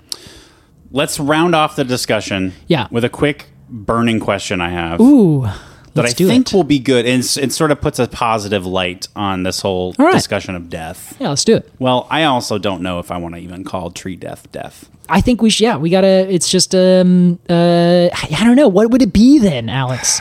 Like tree death. I I think it's fine to say that because I can. I mean, when I go out and look at a tree and I'm like, oh, that that tree's dead. Well, that you say that because that's what you've been taught to say, and you've been saying it forever. Yes, correct. That's a social thing.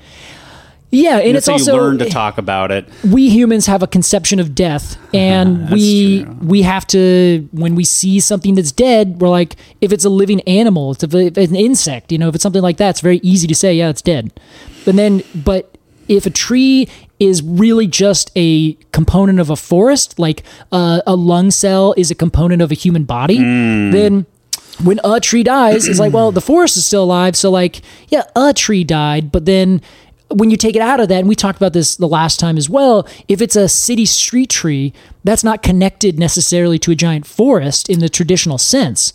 So, I could go outside and say, yeah, that tree is dead. Right. Cut that tree down and plant a new tree. Its lineages ended. yeah, right. So dramatic. Um, yeah, how about well, what- this? yeah, what's your question? It's oh, I, I have a pitch for the, what to call trees Oh, when they're quote okay, dead. okay.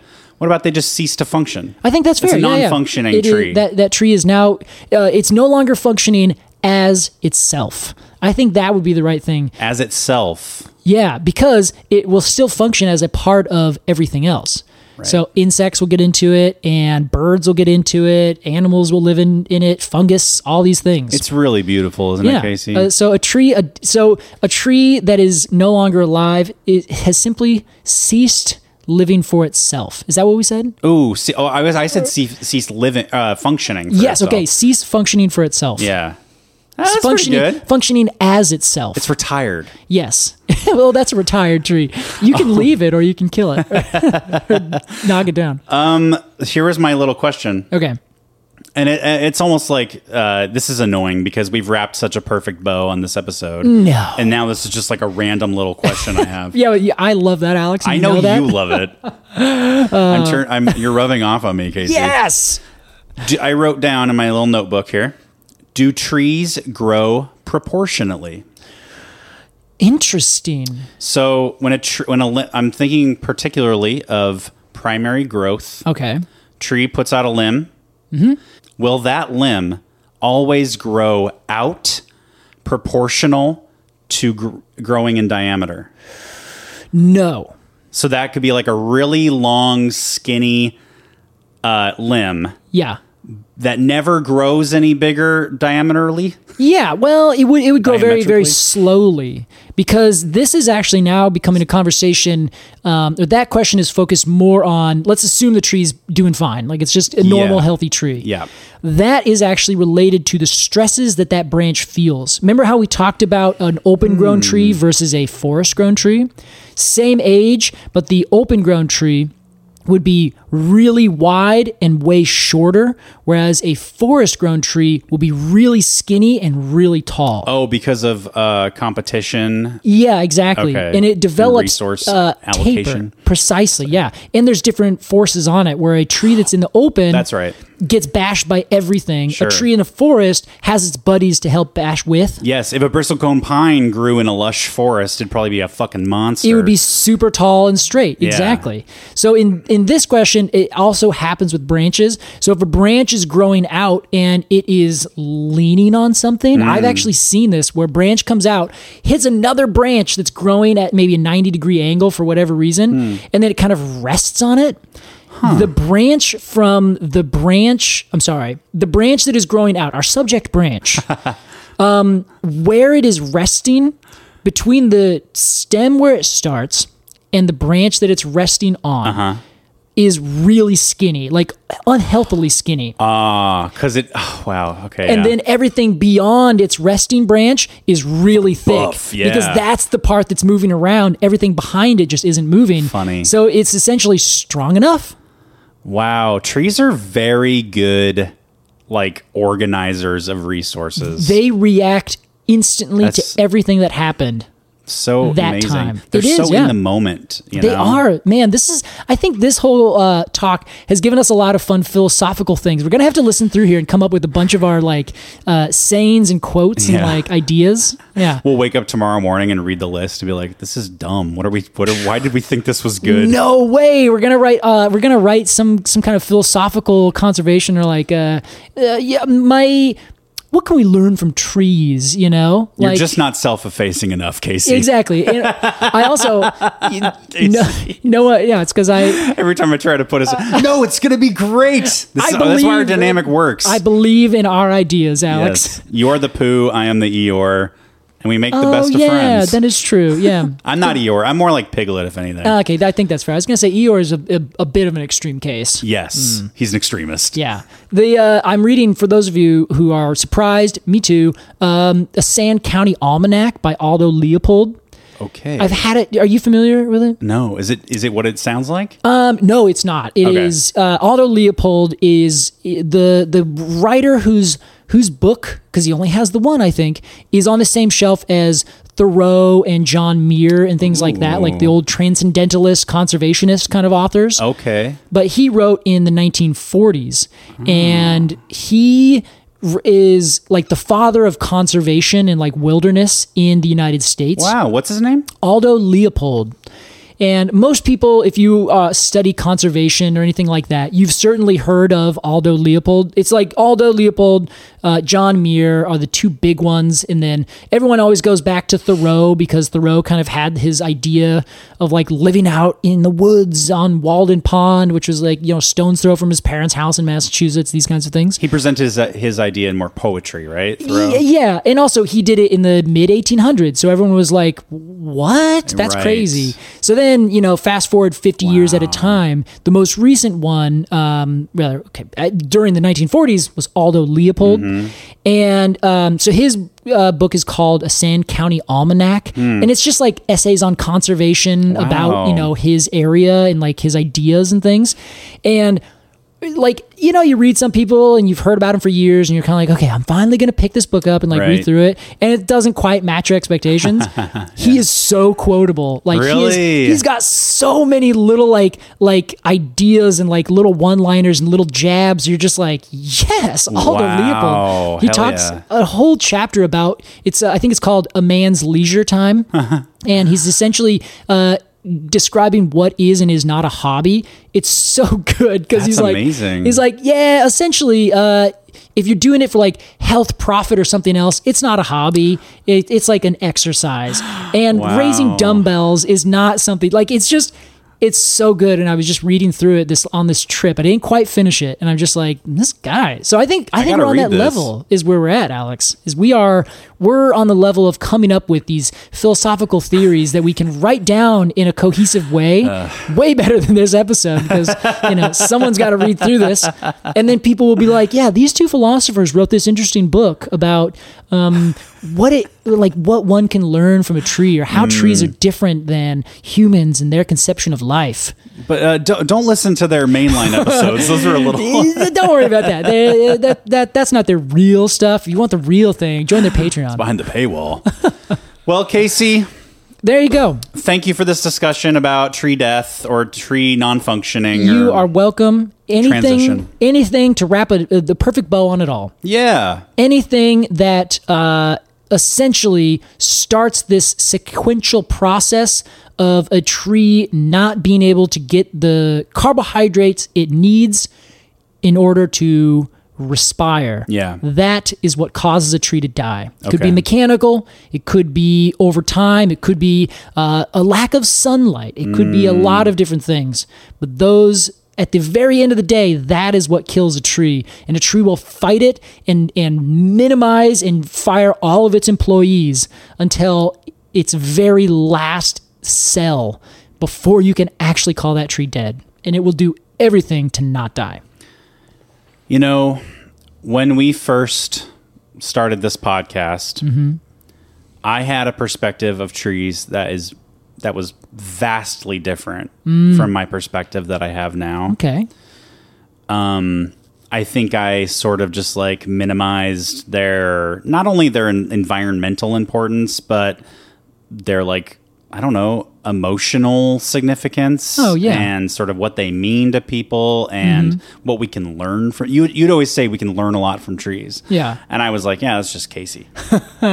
Sorry, but that's how I. That's felt. okay. No, no, trust me. I, I get that a lot. It sounds like it sounds like a Caseyism, you know, that that basically means nothing. Yeah.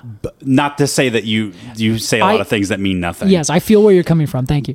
But n- after two years, be careful. Uh. after two years plus of learning about trees, they are just wildly inspiring, and f- their processes are full of great like takeaways that we can apply metaphorically or Huh. literally to our lives as Really humans. sweet of you to say.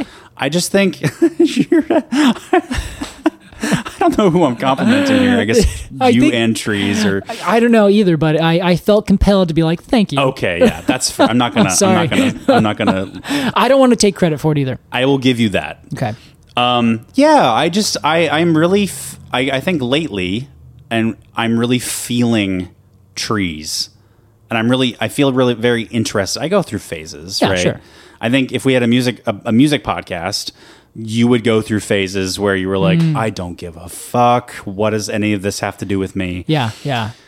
But lately, I'm like, hey, whew, Here's some piece of music, and you're just like, yes, and you go down this hole. yes, Yeah. I'm feeling, I'm feeling trees. I'm feeling the Excellent, significance. Alex. That makes me feel so good. Well, wonderful, Casey. Yeah. And I, I'm sorry to end on this overly sentimental note. Never apologize. I guess it's better than ending ab- uh, about death. Yeah. Not, I think not yeah. to say that death is bad. but- no, this is a happy, uh, a more bright way to end our conversation uh, of two parts on death. I think so too. Casey. you go. Yeah, we needed we needed a little extra epilogue of of joy. Yeah, to- exactly. So we had uh, two full hours of death talk. Yeah. Sorry, everyone. Uh, Thank you everybody so much for listening to this. Um, if you liked this little mini series, let us know and we'll do more. Let us I- know. I, I've been thinking about the Patreon a lot lately, and I would love more feedback on what you guys want to hear about the, you, the listener. oh, yeah. Um, and I mean, shit, you're paying money for this. Let's give tell us what to talk about. You Yeah. know, we don't do like sponsored content on the mainline feed Nah. or the Patreon. We're not going to have somebody pay us to talk about a certain topic, yeah. Yeah. but we'll do it for you guys because you're not corporations. Exactly. you're just fans of our show. So if you want to hear more about something, give us some ideas. We're totally open to to everything. Yeah, we'll make a post. That way we can say, hey, ideas here. And we'll That that's a put- great put a idea. little arrow. Casey. Yes, one. I'll pin it to the top Yes. of the page. And uh, because I'm going to take the, the currently pinned post away, which is the Q and A Oh, call, yeah. because we're going to record that pretty soon here. It's gonna be a lot of fun. Thank you so much for listening to this episode of the Completely Arboretum. We will see ya next time. Goodbye. Au revoir.